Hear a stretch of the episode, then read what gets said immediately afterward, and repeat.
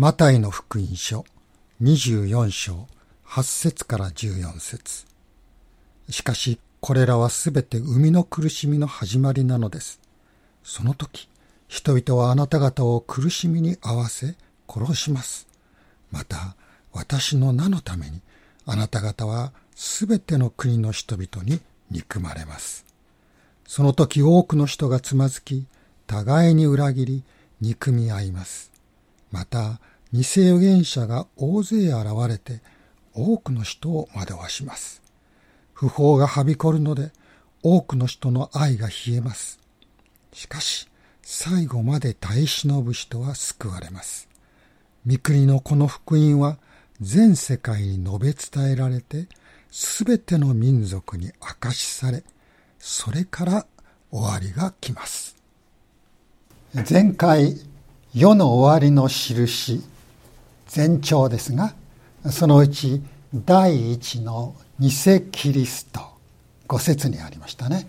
第二の戦争と戦争の噂、六節と七節そして第三の飢饉と地震、これは七節にありました。今回は残りの四つ、第四の迫害九節第五の廃墟十節と十一節第六の社会の堕落十二節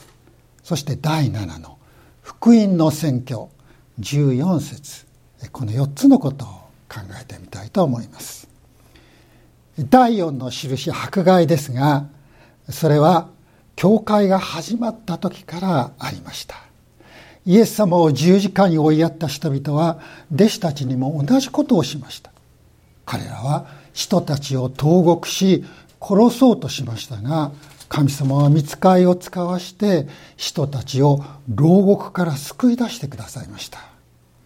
多くの信徒たちがエルサレムから追放されましたがそれはかえって周りの地域に福音を広めることになりました。福音がローマ帝国内の至る所に広まるようになりますなりますとローマ皇帝による迫害が始まりました。皇帝ネロの時代に始まって紀元313年皇帝コンスタンティヌスがミラノの勅令を発布するまでおよそ250年間続きました。イエス様は十二弟子を選んで伝道に使わされる時にこう言われました。人々には用心しなさい。彼らはあなた方を地方法院に引き渡し街道で鞭打ちます。またあなた方は私のために総督や王たちの前に連れて行かれ彼らと違法人に証をすることになります。イエス様がおっしゃったこのことは自由に弟子がユダヤで伝道した時には実は起こっていません。イエス様はこの言葉をペンテコステから今日に至るまでのクリスチャンに対する迫害を予告するその予言の言葉として語られたのです。世の終わりにはイエス様が言われたこの言葉通りのことが今度はどのクリスチャンにも世界規模で起こるそれが今日の箇所で言われていることなのです第5の印廃墟とは一旦信仰に入った人が自分に与えられた信仰を否定して信仰から離れていくことを言いますしかもそれが大きな規模で起こることですね闇の力がイエス・キリストへの信仰を捨てさせるために使う方法は2つあります。一つは迫害です。信仰を持ったために苦しく、また辛い思いをしなければならないんだったら、いっそのことを信仰を捨ててしまう。そう考える人も少なくないからです。しかし、初代のクリスチャンは、迫害を受ければ受けるほど信仰を強くしました。それで闇の力はもう一つの方法廃墟という方法を使ったのですローマ帝国では392年に皇帝テオドシウスの時キリスト教がローマ帝国の国教となりました。ローマ帝国の国の宗教になったのです。すると大勢の人が悔い改めや生まれ変わりその体験を持たないまま教会に入ってきました。教会は人で溢れましたけれども同時にこの世の一部になってしまったのです。歴史家はこう言っています。彼らは偶像を抱いたままバプテスマの水をくぐった。そこで言っている偶像というのは実際の偶像のことではなく昔からの宗教ですとかこの世の習わしですとかまた貪欲などの罪それを大事に抱きしめたまま形だけのキリスト教徒になったわけです。そのような人を Christians in name only と言います。そう呼ばれる人々は今にまで続いています。そして年々その数が増えているのです。ヨーロッパではすでに人々が信仰から離れ多くの教会がモスクに変わっています。アメリカでも多くの人々がイエス・キリストの福音を骨抜きにしてしまいました。この世の考え方や生き方と福音とを取り替えてしまっている。聖書の教えに立つクリスチャン。そういう人は原理主義者というそういうレッテルを貼られる。また本当に神様を愛しアメリカを愛し人々を愛しているクリスチャンが国内テロリストとして監視されるようになる。そういう時代になりました。ほんの一世代前には考えられなかったことです。中世には修道院の改革がありました。近代には宗教改革が起こりました。そしてアメリカではリバイバルが起こり人々は信仰を取り戻してまいりました。そうしたことによって廃墟というものが食い止められてきたのです。けれどもここ最近リバイバルですとか目覚ましい伝道宣教の働きについて聞くことがなくなりました。このまま廃墟の時代に入っていくのでしょうか。廃墟の時代になる前に神様がもう一度リバイバルの恵みを注いでくださるように世界中のクリスチャンが一つになってイエス・キリストは私たちの罪のために死なれ私たちの救いのためによみがえりやがて世を裁くために再び来られる。そのことを力強く明かしできるようにと心から祈り願い求めたいと思います。第6の印。これは社会の堕落です。ノアの洪水の時に起こりましたね創世記の6章11節と12節にこうあります地は神の前に堕落し地は暴虐で満ちていた神が地をご覧になると見よそれは堕落していたすべての肉なるものが地上で自分の道を乱していたからである。いつの時代にも悪があります。しかし、同時に善もあるのです。社会の全体が堕落しきってしまうということはありませんでした。けれども、ノアの時代には、本来善であるべき神を信じる者たち、創世記では神の子たちと書かれていますがその善が悪と混じってしまって皆悪になってしまったのです地は神の前に堕落し地は暴虐で満ちていた。その時代に神様を信じる人はノアの家族のたった8名だけだったのです。創世紀の18章には主がアブラハムに現れソドムの滅亡を告げられたことが書かれています。ソドムには老いのロト家族がいましたのでアブラハムはロト家族のために取りなしました。主がもしソドムで私が正しいものを50人町の中に見つけたらその人たちのゆえにその町のすべてを許そうそう言われました。そのことに勇気を得てアブラハムはもし40人だったらどうでしょうか。心配になったんでしょうかね。30人だったらどうでしょうか。そして念のため20人ならと言って神様と交渉しまして最後に10人まで人数を減らします。神様は滅ぼしはしないその10人のゆえにそう約束してくださいました。ソドムにはロト夫妻と娘たちまたソドム人の婿たちがいました。ロトは婿たちに立ってこの場所から出て行きなさい。主がこの町を滅ぼそうとしておられるから。そう言いましたが彼らはそれを信じませんでした。聖書にはこうあります。しかし彼の婿たちにはそれは悪い冗談のように思われた。結局ソドムにはアブラハムが祈ったように10人の正しい人が残念ながらいなかったのです。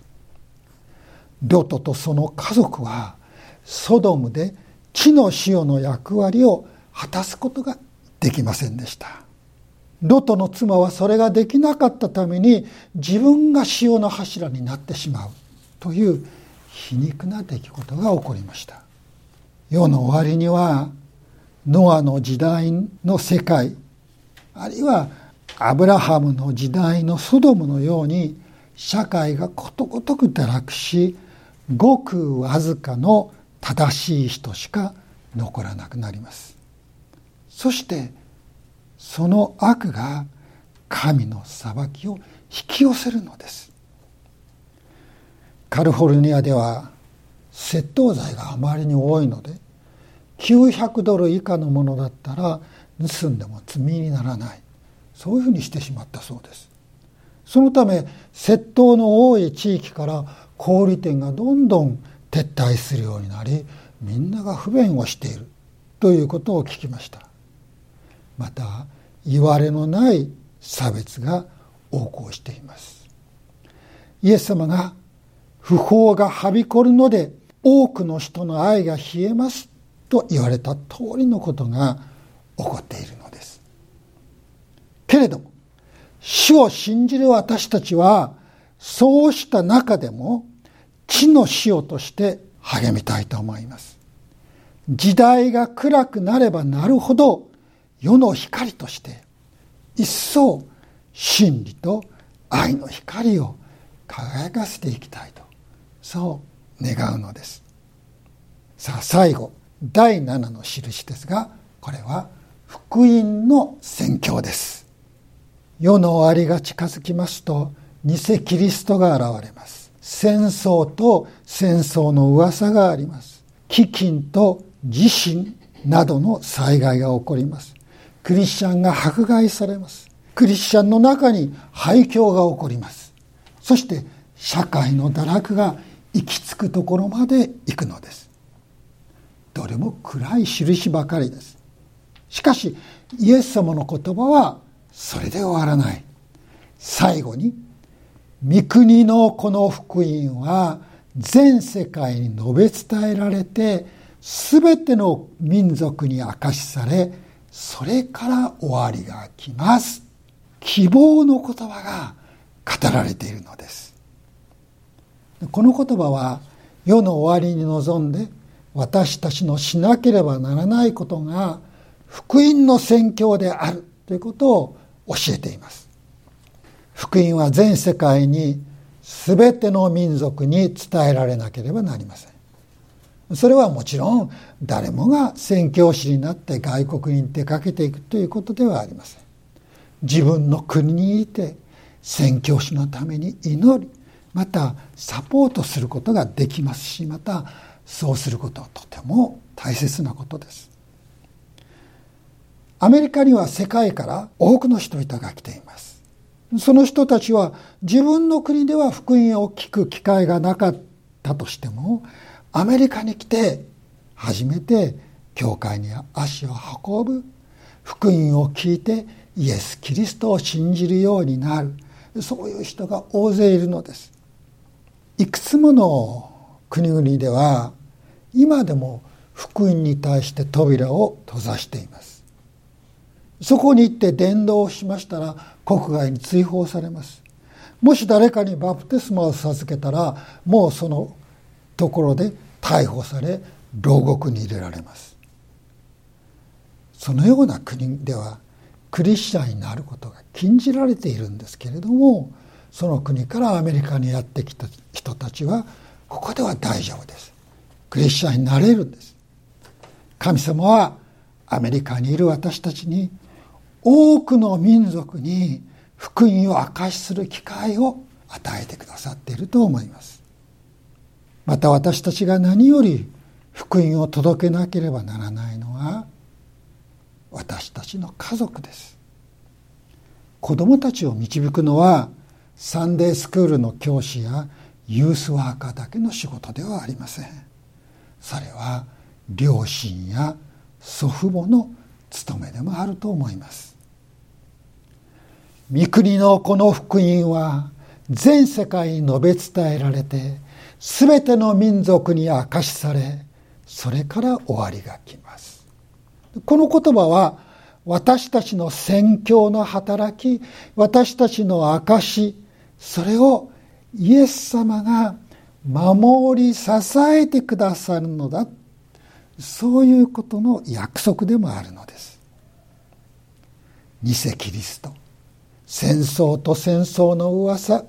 飢饉と地震迫害廃墟社会の堕落どれも福音を人々に届けるのに妨げになるものばかりです。でも聖書は私たちにこう言います。